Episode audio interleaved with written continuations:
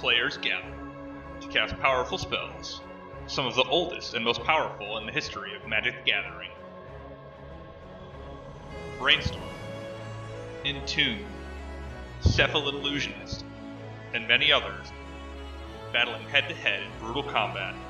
They all have one thing in common to uphold their legacy and the search for eternal glory.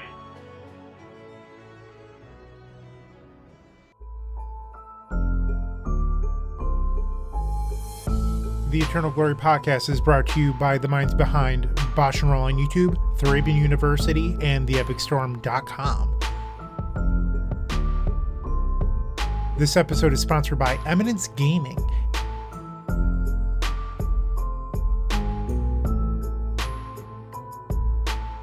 Hello, and welcome to episode 93 of the Eternal Glory podcast Uninitiated, the post ban world. We've already recorded 30 minutes of introductions and banter for the week, available in our supporter exclusive pre show. Check out patreon.com slash eternal glory to gain access, or join as a YouTube member for the same content on YouTube instead. As always, I am Phil Gallagher, aka Thraben U, joined by I am Brian Koval, aka Bosch and Roll. And Bryant Cook of the Epic Storm. Before we get started, shout out to our new paid subscribers who will enjoy the the pre-show this time around. Mega Nerd 64, Den, just Den, D E N, great name. Xander for all. I don't normally say last names, but there's an Alexander Koval, but it's with a K. So shout out to my long lost cousin Alexander Koval. Uh, Joshua, Aaron, and Cloudy. Got a bunch this week. Thanks for subscribing. I recognize a bunch of those names between meeting them in uh, Charlotte and Philly. So, hello, folks. We notice you. It like it means a lot. Thank you. All right. So, as you've undoubtedly heard, we finally got some legacy shakeups. White Plume, Adventurer, and Expressive Iteration got the axe. I think I can speak for all of us here in just giving this like a two thumbs up. We're very happy to see this. I believe our podcast had recommended that exact change a few months back.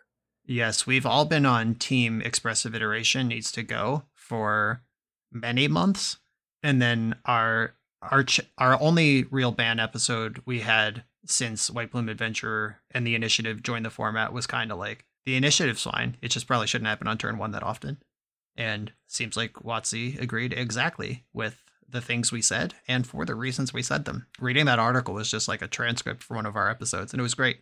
Not to take you know credit, whatever. They probably didn't even listen to us, and it was very clear what the problems were and why. So it's cool to just be on the the nose of it and get what we want for once. Not to have any revisionist history, but in the hot takes episode, I did play up the heel a little bit, and I said that I thought Legacy was fine. I still think that it was mostly fine. Don't get me wrong, I am very glad to see these changes. I am pumped, excited to play Legacy. Monday morning, I was actually having a conversation with some friends, and they were like, Do you think anything should be banned? And I was like, Well, I think that Delver and the Initiative keep each other in check, and then because of that, we've seen decks like Cephalid Breakfast come to power because it has a good matchup against the initiative, stuff like that. But ultimately, I didn't think Legacy was fun, and I even said that.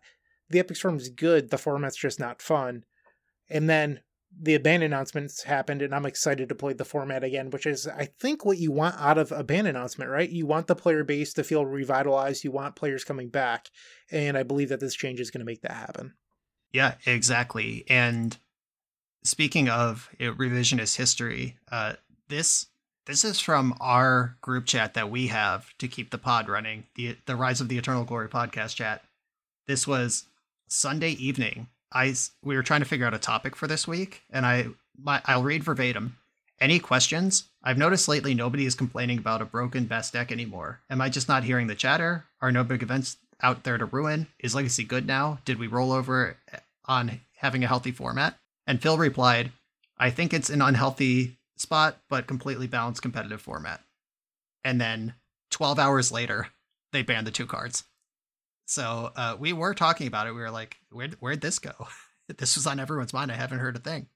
But uh, WotC heard us and surprised us when we needed an episode topic, and they gave us one right in the in the eleventh hour. On Thursday, which will probably be either the day this releases or maybe the day before, I'm going to be releasing an eight mulch video. And in this video, I basically say, like, this deck is great. I can't ever possibly beat the initiative. I just can't deal with White Plume Adventure. It comes down too fast. I'm just going to try to ignore that problem. And guess what? I get absolutely rolled by initiative when I face it in that league and just ranch everything else. Um, and so like decks like that that just like could not compete in any co- possible way against initiative now have a lot of breathing room. And uh, I'm looking forward to some of the variety we're going to see in the format moving forward. I think that was actually a big thing is you could build a deck that would be I'm going to say okay enough against Delver that you could get by with having a slightly bad Delver matchup and then play your pet strategy against the field. The choke point was that the initiative was the other large player in the metagame stomping that those brews down to the point where you could only play five to ten decks and truly be competitive. And I think that's not what you want out of the legacy format. You want people to feel that they can have a greater option of decks, even though their deck might not actually be as competitive as they might think. Uh, and that hurts me to say as the Epic Storm player, but you know what I'm trying to say here. I recently played a four color Jund deck list that did not include blue. And my conclusion at the end of the video was this deck is really cool. I really like what this deck is doing. However, it's working so much harder than just cast expressive iteration, fetch Mystic Sanctuary, bring it back, do it again. And there's not really a reason to work that much harder when that exists in the format. Yeah, we have the details of some of these topics in the body of the episode, but I played Standstill at some serious events. I took it to a Star City Con. I made top eight of their legacy event with that.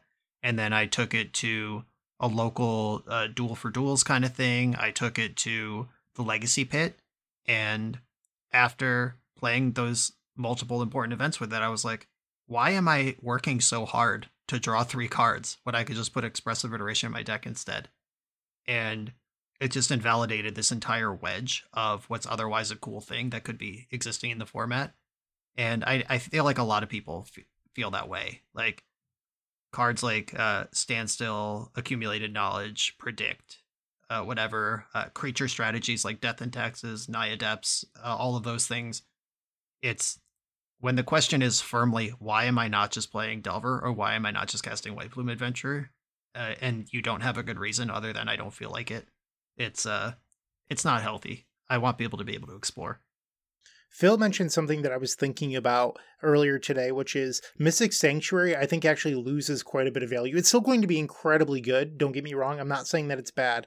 But now when you play Mystic Sanctuary, you're more likely looking at getting back Prismatic Ending, sometimes a Terminus, you know, cards that necessarily don't put you super far ahead. Brian mentioned Predict. I think that Predict is most likely the card value thing that will be going on top. Obviously, there's Ponder, which you know, as card parity, you get some selection, but I don't think you're going to be looking at anything like Painful Truths coming back off of Mystic Sanctuary. Or if you are, I mean, props, that's really sweet. Okay, uh, we're starting to do some real detail here. Let's just jump into the first section, which is uh, our level one thoughts of what decks are impacted. And our first point, obviously, Delver. Delver pilots will start looking for other sources of card advantage or will choose to go lower to the ground. Predict is the heir apparent, having already seen play in the DRC Bauble decks, uh, the Delverless Delver decks, the Inta-Dichotomy Delver, whatever we want to call those various builds. Predict already showed up there. And that's what you were just saying, Bryant. It combos extremely well with cards Delver wants to play anyway, and it's real card advantage that's worth bringing back off of Mystic Sanctuary. It's not EI. Like, it's not literally my opponent is hellbent with no creatures. Predict doesn't rip them out the way EI does, but uh, it is it is the most obvious replacement. I'd like to mention something a little bit specific here about Predict and th- specifically the Delver Shell. When we go back to 2018, there was a lot of discussion on do you play Predict or do you play Accumulated Knowledge? And what ended up happening is the Miracles Cabal all switched to AK slowly. And the reason why is that Predict is a bad top deck. When you play Predict, you need cards like Bauble, Preordain, Ponder, Brainstorm to set it up to create that draw two. Otherwise, it's just a random draw one, right? Well, Delver specifically has Dragon's Rage Channeler for Modern Horizons 2, which just completely removes that. So I know that I've seen a lot of blue control players on Twitter excited to play their favorite card from Odyssey again.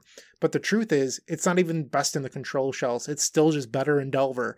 Is there a more true legacy story than that?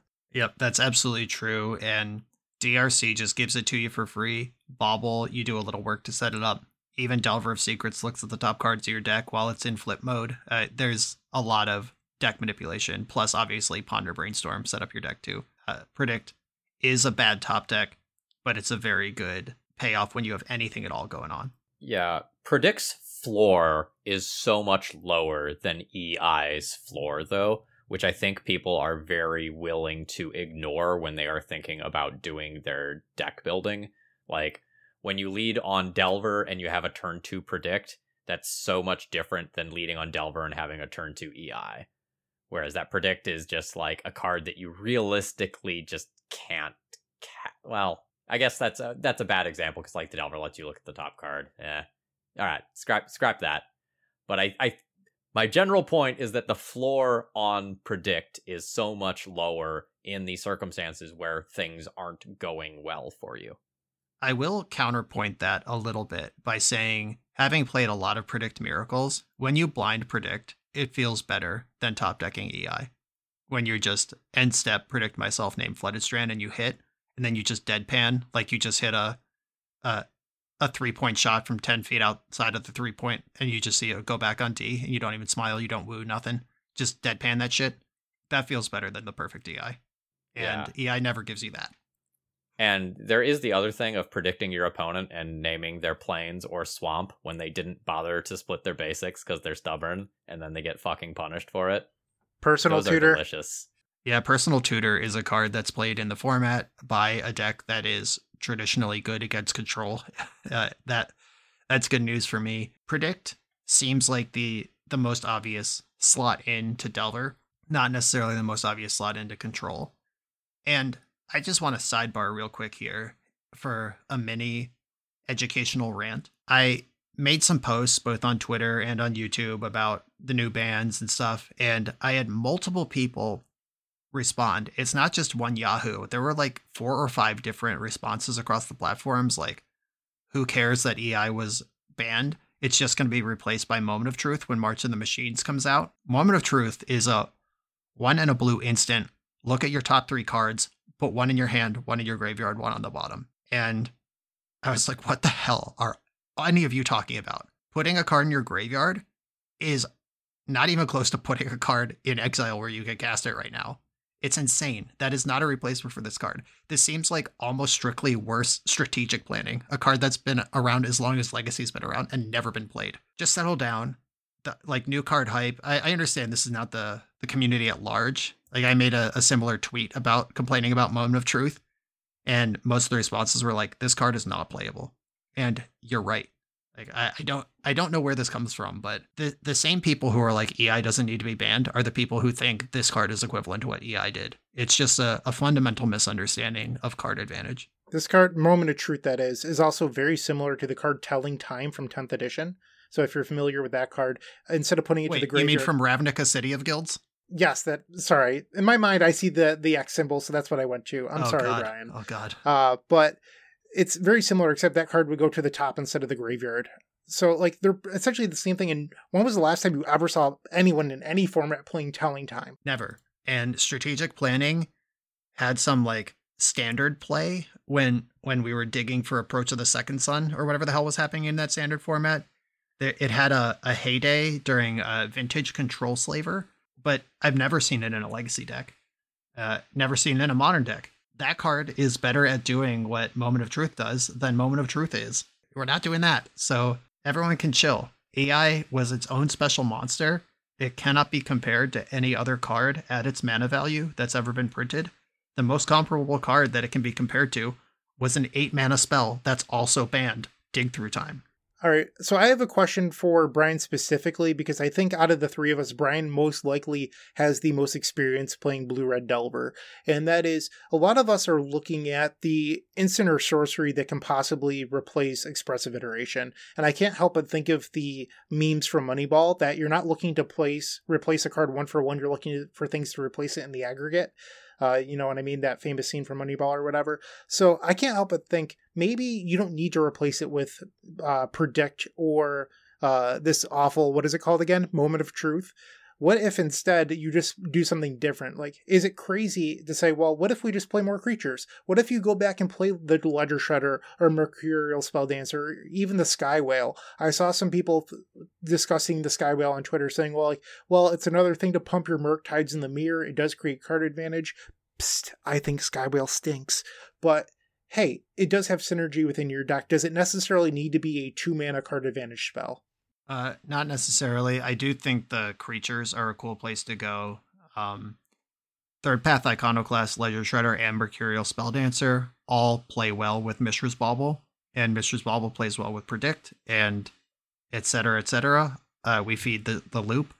I don't know if that's where the deck wants to go, uh, but it certainly could.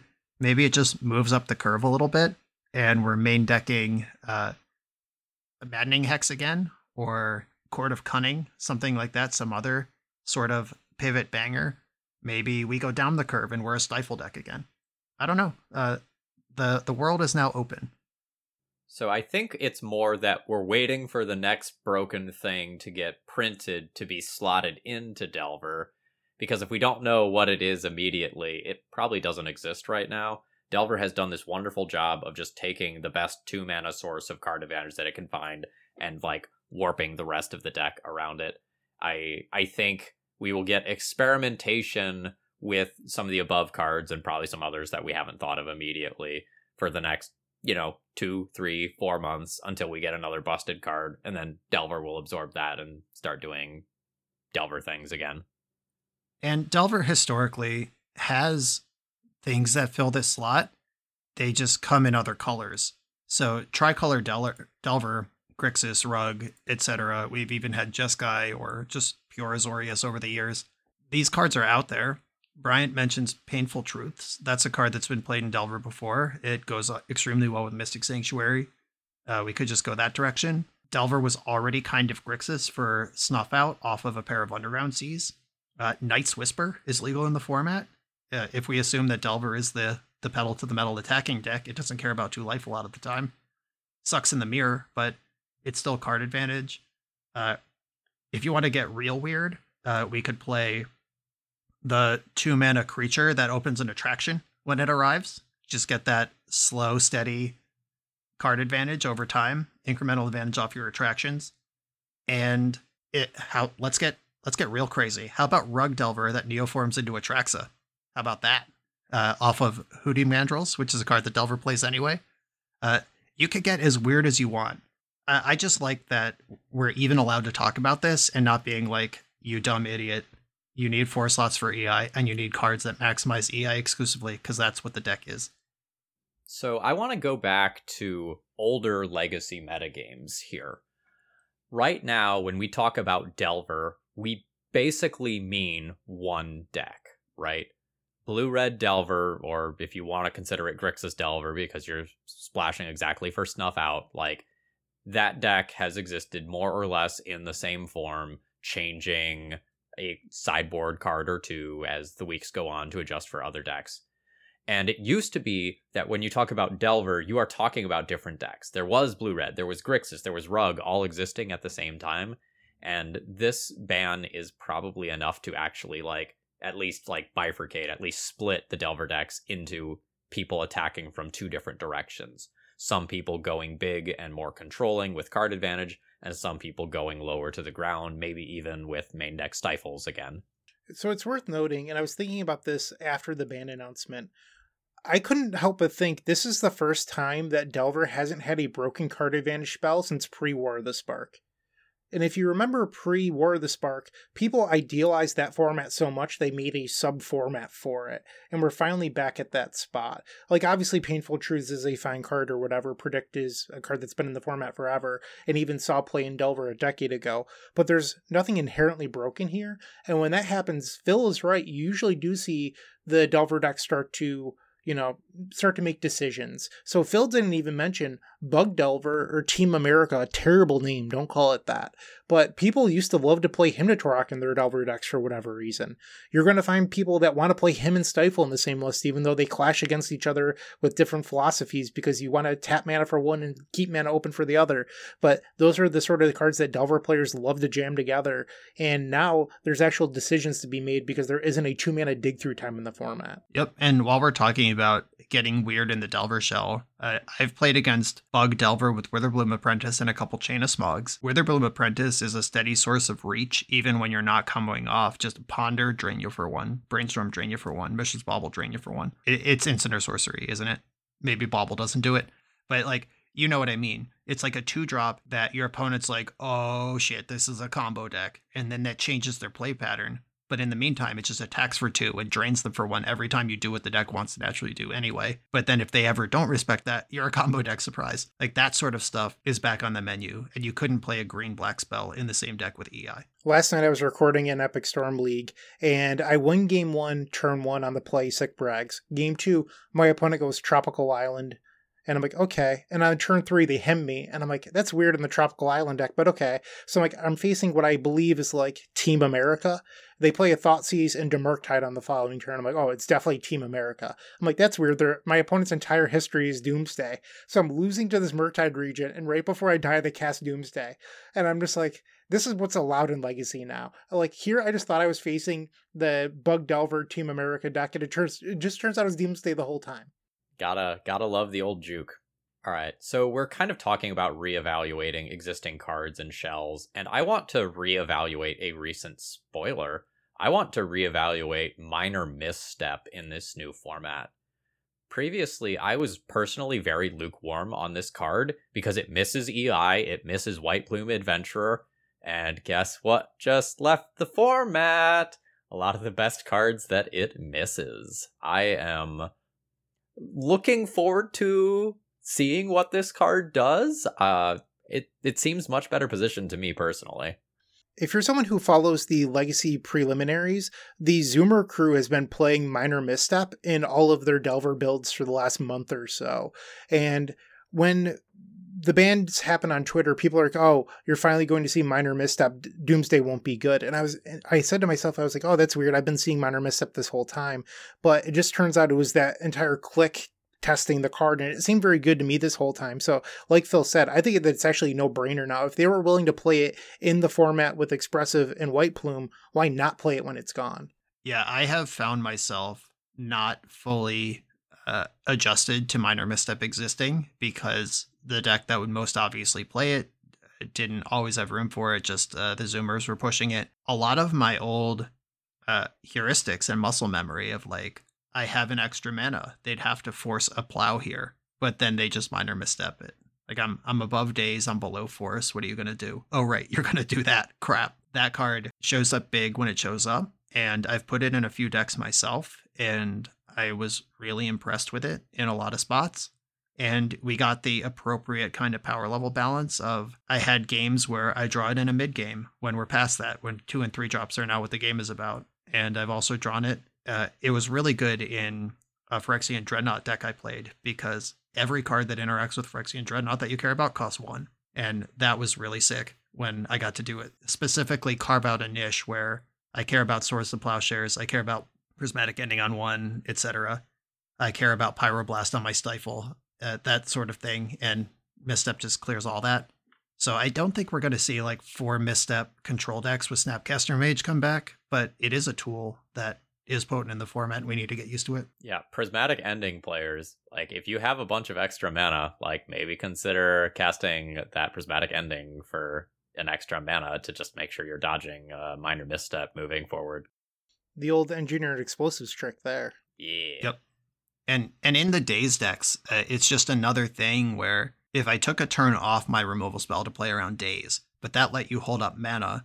And now I need to put an extra mana into my prismatic ending to answer your one drop. That's another turn Daze is online. Even if I wait till my third land to answer this thing, playing around everything as possible, like I've taken six. Maybe that's enough to get me into bolt range down the road. And it's just a another way to keep Daze relevant longer, which is something that Daze decks really want to do. So, Brian, since you're talking about control decks anyway, a, a, lot of the control decks in Legacy were basically forced to run expressive iteration to keep up with what was going on in the format. Like, what are you going to be turning to as your sources of card advantage now? Like, are you going more Planeswalkers? Are you thinking about Snapcaster Mage again? More copies of Uro? Where's your head at? If if you know me at all, uh, you know that yes, uh, Shark still is a deck that I would, like I said earlier in the pod, I was genuinely showing up to serious tournaments with, even when EI was legal. Uh, I came to my senses, but I think that deck has a genuinely positive Delver matchup. Now the initiative's a little slower. You can never beat the initiative in your entire life with with a standstill deck, so forget about it. But now that that's slowed down a little bit, I, I think just like blue white wall of removal with Pyroblast on the splash on the splash is is a winning formula against Delver, and you could sideboard for combo. And uh, like, I do think that's in a good spot.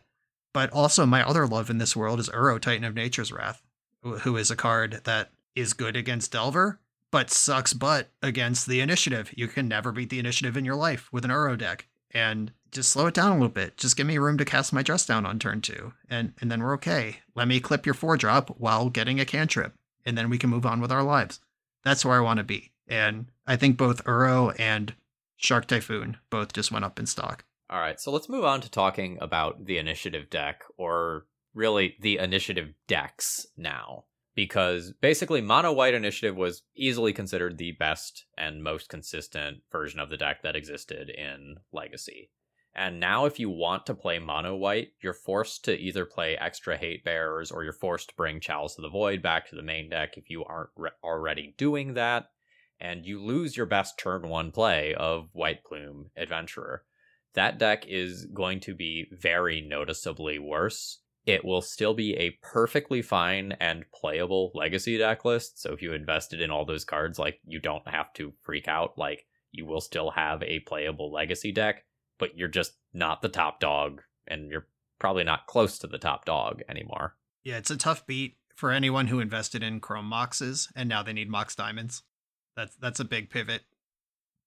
I actually think that the initiative deck and what we used to call like chalice and taxes because that's really what it was. Sometimes if you played a lot of vintage, you would call it white Eldrazi because you would sometimes see the Eldrazi package in there. Those decks pre the initiative, sorry Phil, I know that you love them. I don't think we're ever truly competitive, the soldier stompy type decks. And I think that now what happens is if you're a diehard mono white initiative person, you're essentially playing a glorified Chalices and Tax deck, Chalices and Taxes deck. That said, there are more initiative cards coming to Magic Online that could change things. You might be able to do like an Orzhov initiative deck that ends up being pretty good because there are some black cards with the, the initiative that haven't hit yet. But as of right now, I'm not sure if like the Boros initiative decks are going to be enough. Like, yeah, having eight is cool, but they're both four mana now and now you're pulling into Delver's wheelhouse of opening yourself up to Wasteland. Uh, you know what I mean? Like it's just not going to be as consistent. All right. First of all, you're just assuming that there's only eight, which I think is just incorrect. Um, I think if you're playing red white initiative, you should also be looking to max out on your initiative creatures. Um, I recently got a 5.0 with a red white Winota initiative deck list uh, that was actually playing 10 initiative creatures. And I dipped into Blood Boil Sorcerer, which is another 4 mana red one. Uh, it, it's like an unimpressive body. It's a 3 3 for 4 mana, which is not really where you want to be. And it has an ability that's basically glorified flavor text. Uh, but it was like exactly what I needed. It was another human to hit off of Winota and that deck ended up being very good because I could either just turbo out an initiative creature and ride it to victory, or I could play a Legion Warboss or Goblin Rabblemaster and then get a turn two Goldfish kill with Winota as my follow up play. Yeah, I, I think that that's the important thing. Like we have all these three drops, like the various Rabble Goblins and Elite Spellbinder and Anointed Peacekeeper, and all these cards that have floated in and out of the white Stompy list and have become staples in the red Stompy list. You don't need to get the initiative on turn one to present a game plan. You need to put your opponent under pressure on turn one, and then the initiative can show up on turn two or three. And as as a control player, I'm way more scared of the Goblin Rabblemaster than I am of the Trinisphere or the Blood Moon or the Chalice or whatever the heck. Like, if my life total's not going down, I'll figure this out. But if I have to dedicate my Force of Will, my Swords of Plowshares to that go- first Goblin or that first Elite Spellbinder, then the initiative creature just becomes more likely. And initiative a turn later is better for everyone except the initiative player, but it's still once you're in, it's potent, and we're going to see those same play patterns just a turn later. Yeah. My build was playing 24 cards that could solo the game on their own, which is just absolutely horrifying. It, it was no no hate bears, no stacks pieces other than Chalice of the Void, just 24 creatures that could kill you on their own, plus Simian Spirit Guides rounding it out. Yep, I hate that. Yeah. So my recommendation is that if you are exploring red white initiative decks, consider your base as red rather than white. I think the red base with Seasoned Dungeoneer is much stronger than the white base with Caves of Chaos Adventurer. And if you are looking to be in the other colors, uh, Naya Initiative with Mana Dorks has some paper results already that you can look into. You can shove Minsc and Boo into that deck list if you would like. Uh, is something that you can look at from the Warhammer 40k decks. Uh, are we getting those on Magic Online tomorrow? I saw some of the frames online today, but I don't know if that means anything yet. You know more about this than I do. I just show up, and if my cards are there, I play them. I don't know. How about they ever add in the Unfinity stuff? I'd love to test Paradise Lost or the Guacamole Goblin. I mean, we've been told that's happening, right? Yeah, it, it is quarter two, which I guess we're in now. Yeah, I mean, uh, we were told in December that the rest of the initiative cards would come in February, and it's mid or early March, I guess, not quite mid March yet, and we're getting them, so close enough. I'm happy with the progress. I don't want to divert into different legacy formats in paper and online because obviously that's a problem. A card I'm excited about that wasn't on Magic Online before is Undermountain Adventurer. This is a three and a three and a green, three four vigilance. What ATB you take the initiative, tap for a green green, and if you've completed a dungeon, get six green instead. This thing is a hammer. Three four vig is pretty big in Legacy. Green is a color of ramp, and it gives you the initiative. It ramps you more.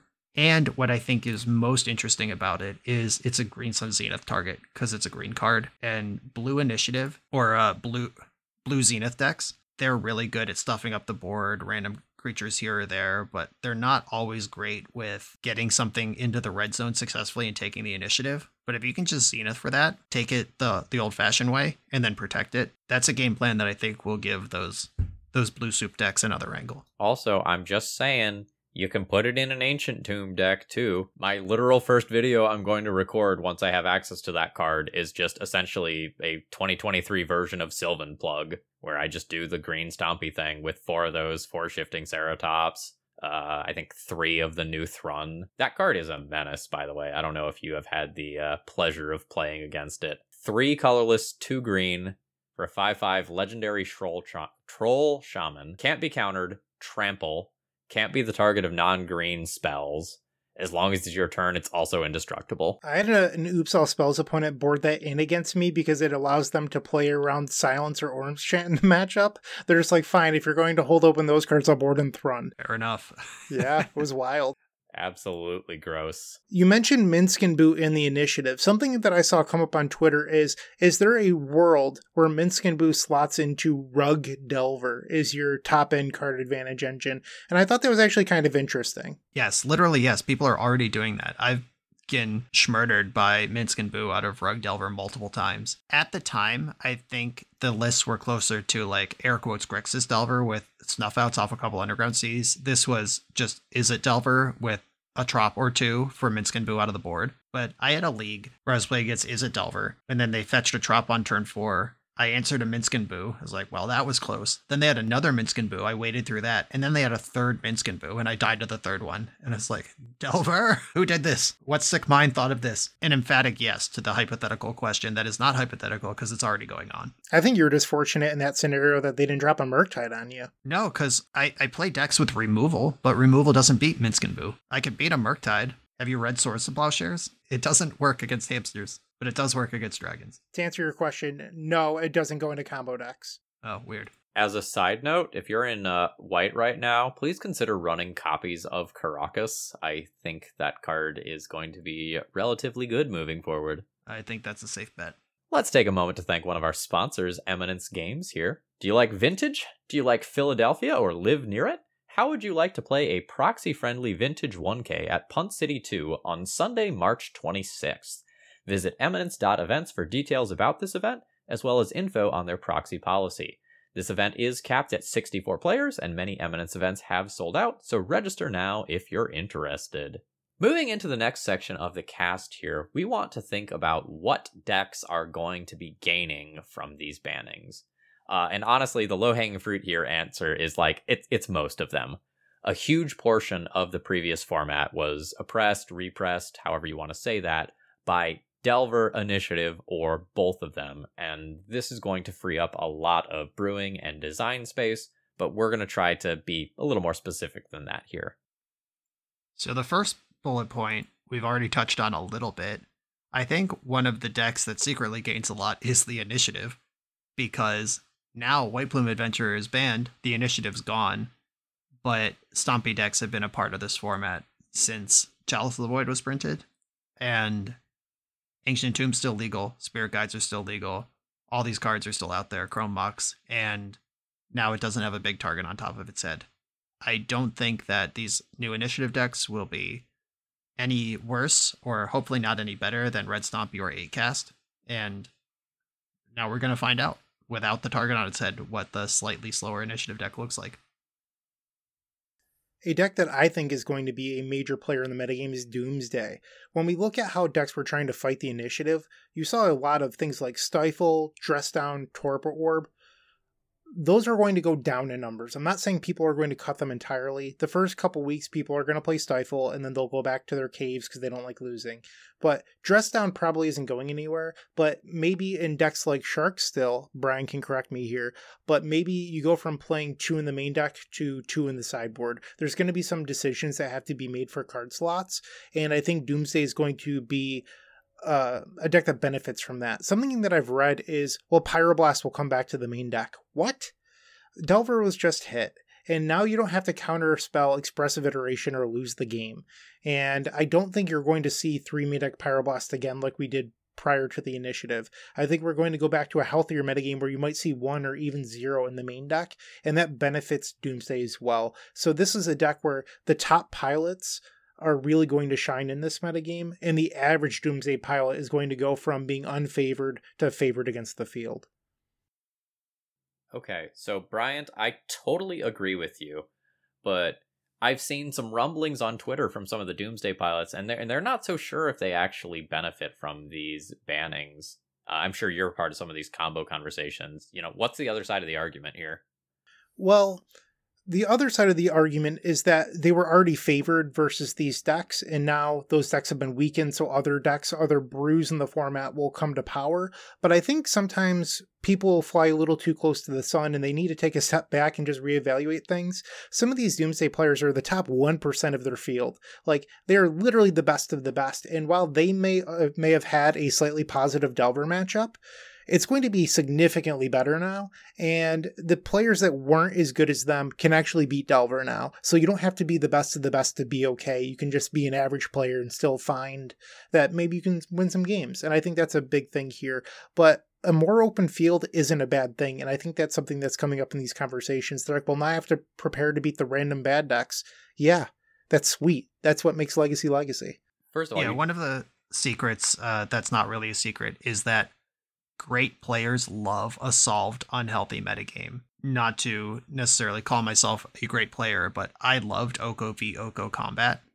Uh, I think Oko made for really interesting board states, especially Oko mirrors, and the better player frequently broke out of the Oko, Oko mirror ahead. Random nonsense and bad players were not favored against Oko. Uh, a solved unhealthy metagame where there's only two real decks, if you have something that can beat those two real decks and then just dodge whatever nonsense in round one and two, you get to coast to the finals. The exploitable metagame versus the healthy metagame is always a kind of a balance of uh, sure you can win more tournaments if it's if the metagame sucks, but you won't have any opponents after a while because everyone hates it. So I know Brian and I both recently recorded with Phyrexian Dreadnought decks. And a lot of times those decks can main deck cards like Stifle or Torpor Orb that happen to be really good against the initiative deck. Well, guess what? The initiative meta shares is probably going to go down quite a bit. And now those decks are losing out on like, oh, I free roll got this win because I played Ancient Tomb Torpor Orb on turn one. Right. And there's this really cool healthy metagame thing that happens because I've actually had a lot of success lately with Dreadnought decks because the things that enable Dreadnought disable initiative, but those things that disable initiative also disable Doomsday. So if the meta kind of drifts away for a while, these Dreadnought decks won't line up as combo both hate and like proactive and reactive cards. They'll they'll just be like kind of a awkward creature deck. But if Doomsday slides back up to the top, everything that gets a Dreadnought into play also stops a, an Oracle from functioning. So the Dreadnought Stifle decks are just hilariously favored against Doomsday, and in the same way they were against Initiative. So uh, we kind of got this. Uh, if Dreadnought is on your mind in the metagame, give it a couple weeks, it'll be good again. To transition into the next deck, and I'll just say what it is. It's I, I we all believe that Death and Taxes is going to gain quite a bit out of this banning. Well, Torpor Orb is also good against Death and Taxes, which I think makes it a really good sideboard card in this metagame. I just think that overall you're going to see less torpor orbs because people are going to want to use those slots for other things. But d&t coming back is another deck that's affected by torpor orb. It shuts off stoneforge mystic flicker wisp uh, if they decide to play any of the initiative creatures and i'm sure phil can name 27 other death and taxes creatures for you look Tor- torpor orb just hits everything that i love just full we can full stop there um, I have started to see deck lists trickle out that have been testing ephemerate in D&T, uh, which is interesting to me. I haven't played with that personally in that shell. Um, but like if you start seeing fewer torpor orbs, ephemerate like maybe looks better and better as, you know, another blink effect. Especially with solitude.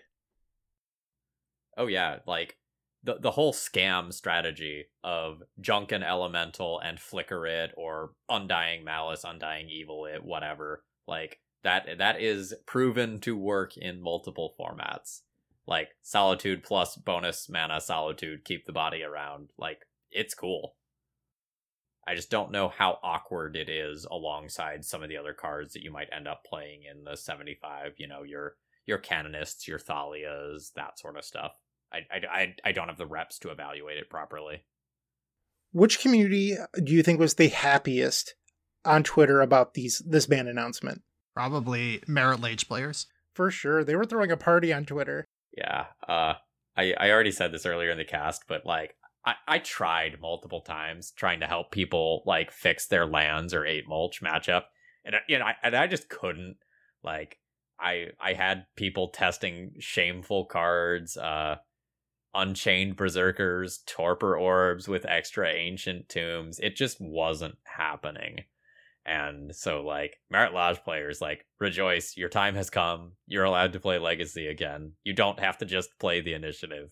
Uh, yeah, I had an experience uh, yesterday when this ban was announced. It was announced around what 9 or 10 a.m. Eastern time, and we were told it would go into effect at 3:30 Eastern time on Magic Online, and the deck I was supposed to record was Painter Servant Lands. And it was from one of my Patreon members who is a diehard lands player, always has a great list in whatever metagame we're supposed to have.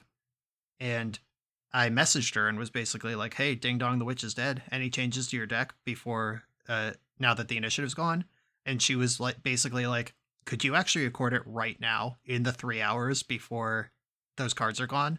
Because this is deck was built specifically for the initiative meta. Like shoving painter combo into lands gives you an eject button, and the sideboard had four steely resolves to protect your marit lage. Uh, it was specifically teched to make lands playable in the initiative metagame. And she's like, I'm gonna have to rebuild the deck if you don't play it before those cards are gone. And I was like, all right, in we go.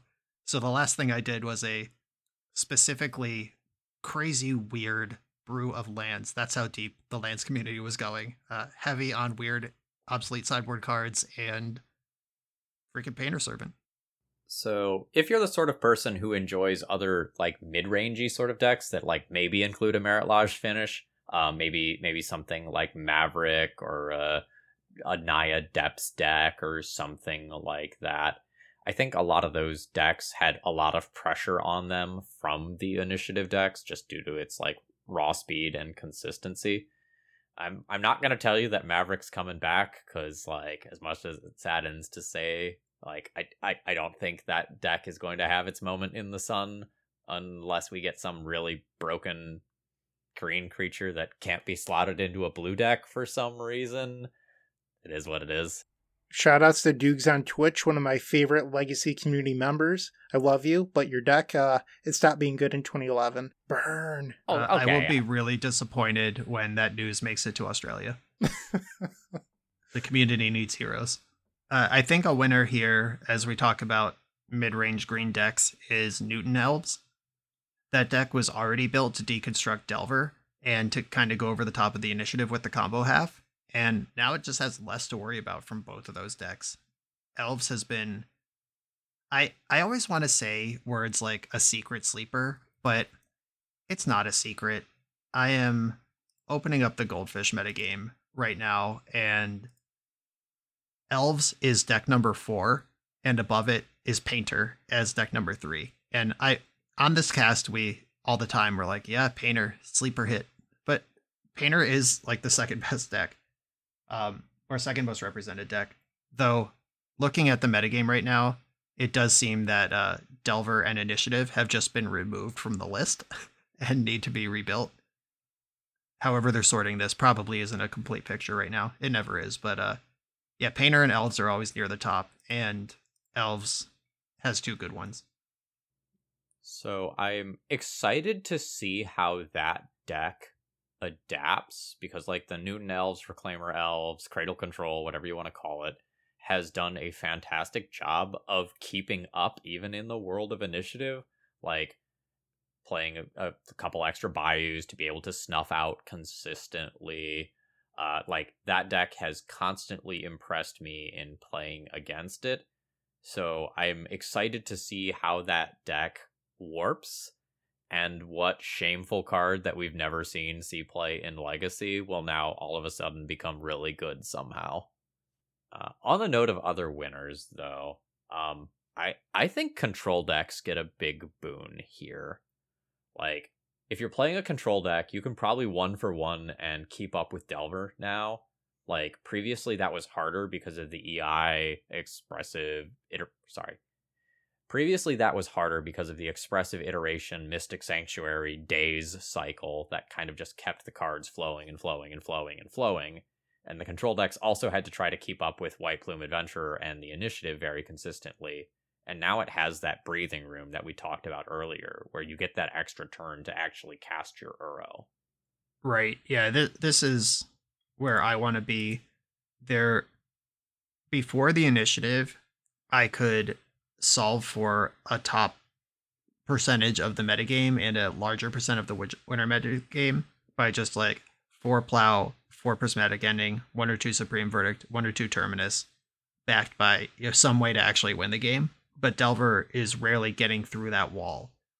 Uh, pretty consistent game one wins if you really want to beat them, and then you just have to think about maddening hex, court of cunning, this weird stuff out of the sideboard, and that that plan just got easier uh, when they find the EI first and start pulling ahead when you've both one for one.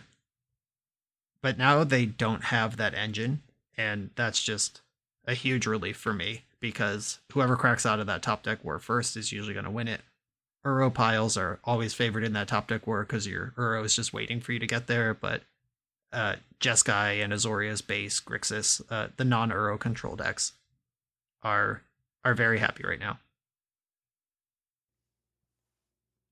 All right. So we spent a whole lot of time kind of planning out like the things that we thought were going to improve. And now we're going to go into kind of freeform BSing at the end of the cast here. What about the losers? Like, what as a result of these bans is going to be worse just kind of due to, you know, oh, I happen to be an EI deck and I lost this card because, you know, the broken blue decks were playing it at the top of the metagame?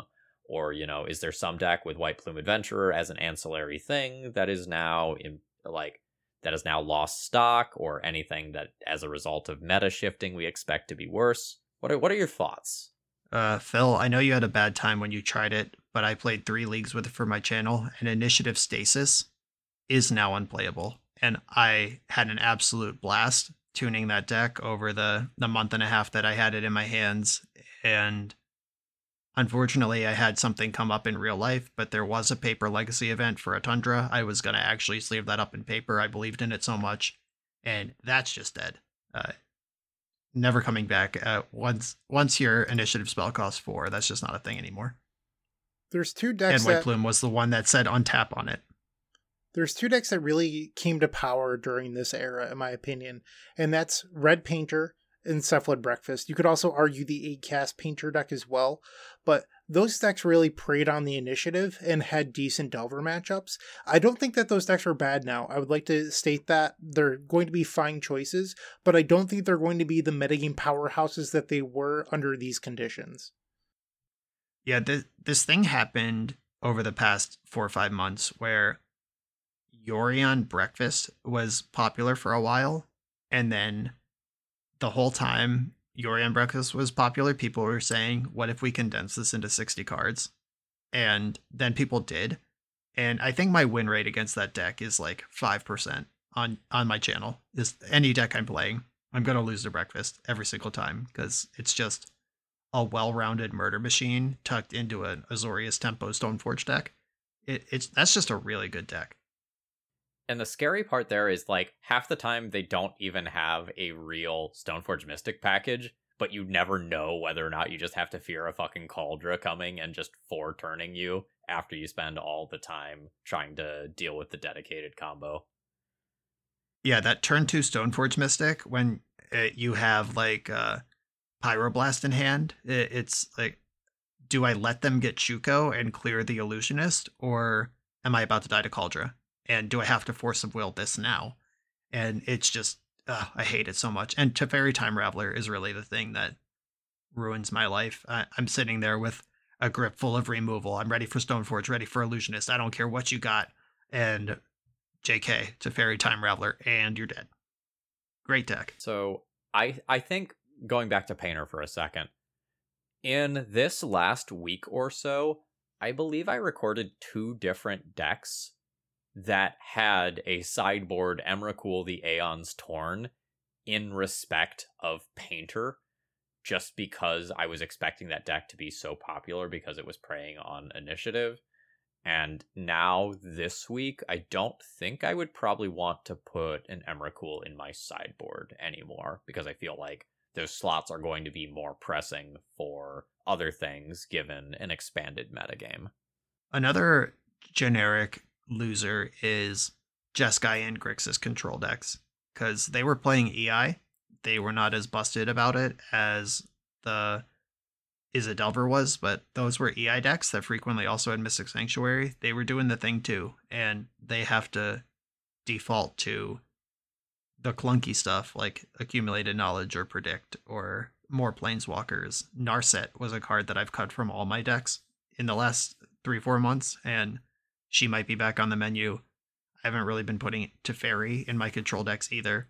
He might be back. So that that is a spot to fill for the folks who are using it a little more honestly. I know that a lot of people are excited to play Triumph of St. Katherine on Magic Online, and most people that were brewing lists that I, at least that I know were all building Jeskai builds for Pyroblast and Expressive Iteration. Now they have to find a card advantage way to play that. Predict makes sense if you're trying to stack your deck for a Triumph, but who knows if that ends up being a clashing synergy because you're like, oh, well, I need to put Triumph on top, but I also have Predict. I get one or the other. I'm not sure. I mean, I just want to be playing Bant control if I'm in control. Like, just give me Uro Sylvan Library. Like, that has plenty of tournament chops at this point. Like, let me just keep doing that. Give me a 5 Yeah, 5 Sylvan- lifelink or two. Yeah, Sylvan Library is a card that I genuinely don't like in my control decks. Uh, it I just think it's a bad top deck, and it gets punished by anyone who's reducing your life total, and it gets it dies to prismatic ending on curve in control mirrors. But it's undeniable when it sticks on time, and just slotting two Sylvan Libraries into the two or three EI slots with some other card. Uh, I don't know, dress down two Sylvan Library and dress down into your three EI slots from from Bant Soup. You even get to cut a color if you don't need Pyroblast. Or or play it on a lighter splash now that you don't need to support main deck red draw engine. That that's an easy way to go. And I think Bant with both Uro and Dress Down, those cards are are both good still. All right. So, cards on the table. We've got a new format. Yeah, you know, if you had a 20K this weekend, what are you showing up with? I would probably make a real shot at Shark Still, try to make that happen. That's just in my wheelhouse, and I have lists that I liked, except for the existence of expressive iteration. And now that it's gone, that list is back. Uh, no Urza Saga. I like actual counterspell as a one or two of, and that's where I would start with a Jeskai splash, uh, base blue white with red on the splash.